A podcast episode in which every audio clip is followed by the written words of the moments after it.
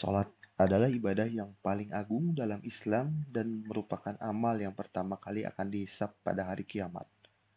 Dan agar salat kita diterima oleh Allah, maka di samping kita lakukan secara ikhlas, juga harus sesuai petunjuk Nabi Shallallahu Alaihi Wasallam. Assalamualaikum warahmatullahi wabarakatuh. Selamat datang kembali di podcast Figur Eko pada segmen hmm, babu yaitu baca buku. Pada segmen babu kali ini kita akan melanjutkan membaca buku Sifat Sholat Nabi Shallallahu Alaihi Wasallam karya Syekh Nasruddin Al Abadi. Oke kita mulai. Kedua, berdiri. 6. Wajib bagi seorang muslim untuk sholat dengan berdiri, karena ia adalah rukun sholat, kecuali bagi orang yang melaksanakan sholat khauf dalam peperangan yang berkecamuk. Orang sakit yang tidak mampu berdiri maka dia sholat dengan duduk bila mampu. Bila tidak mampu, maka dia sholat dengan berbaring. Dan orang yang sholat sunnah, dia boleh sholat dengan berkendara atau dengan duduk bila dia berkehendak. Ruku dan sujudnya dilakukan dengan isyarat kepalanya. Demikian juga orang sakit, dan dia menjadikan sujudnya lebih rendah daripada rukunya. 7. Orang yang sholat dengan duduk tidak boleh meletakkan sesuatu yang tinggi di atas tanah yang dia bersujud di atasnya. Akan tetapi, dia cukup menjadikan sujudnya lebih rendah daripada rukunya. Sebagaimana yang telah kami katakan manakala dia tidak bisa meletakkan keningnya di atas tanah. Sholat di bahtera dan pesawat. 8.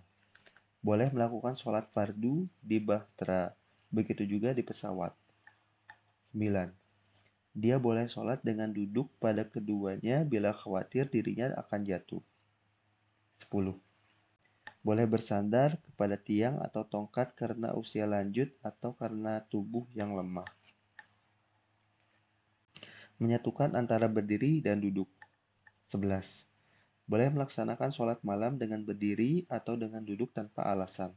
Boleh juga menyatukan keduanya, yaitu sholat dan membaca dalam keadaan duduk, dan sebelum ruku dia berdiri lalu membaca sisa ayat-ayatnya dengan berdiri, kemudian ruku dan sujud, kemudian melakukan hal yang sama pada rokat kedua.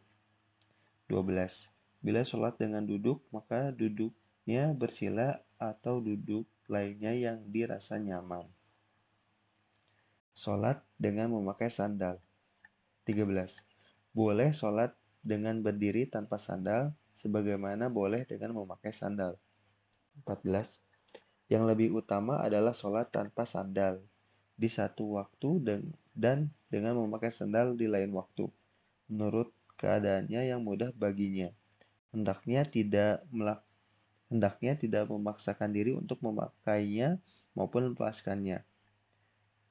Akan tetapi, bila kebetulan tidak memakai sandal, maka sholat tanpa memakai sandal, dan bila kebetulan memakai sandal, maka sholat dengan memakainya, kecuali dalam keadaan insidental. 15. Bila seseorang melepas sendalnya, maka dia tidak boleh meletakkan sendalnya di sisi kanannya, akan tetapi di sisi kirinya. Bila di sisi kirinya tidak ada orang yang sholat, bila ada, maka dia meletakkan sendalnya di antara kedua kakinya. Itulah perintah yang sahih dari Nabi Shallallahu Alaihi Wasallam. Salat di atas mimbar. 16. Imam boleh sholat di atas tempat yang tinggi seperti mimbar untuk mengajari masyarakat. Dia berdiri di atasnya, bertakbir, membaca dan ruku di atas mimbar kemudian turun mundur hingga memungkinkannya untuk sujud di atas tanah di dasar mimbar. Kemudian kembali ke atas mimbar, dia melakukan pada rokat sebelumnya, eh sorry ulangi, dia melakukan pada rokat selanjutnya sebagaimana yang dia lakukan pada rokat pertama.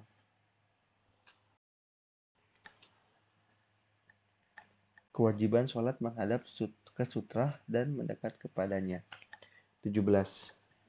Wajib sholat menghadap ke sutra tidak ada perbedaan dalam hal ini antara masjid dan lainnya.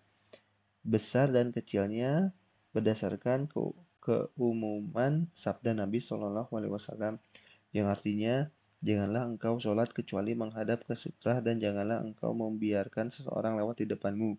Bila dia menolak, maka lawanlah dia karena bersamanya ada qarin. Maksudnya adalah setan. 18. Wajib mendekat kepada sutra karena Nabi Wasallam memerintahkan demikian. 19. Jarak antara tempat sujud Nabi Wasallam dengan dinding adalah seukuran domba bisa lewat. Barang siapa melakukan hal itu, maka dia telah mendekat ke sutra yang diwajibkan. Oh ya, uh, ini ada catatan kaki Hmm, di sini saya tidak akan membacakan catatan kaki.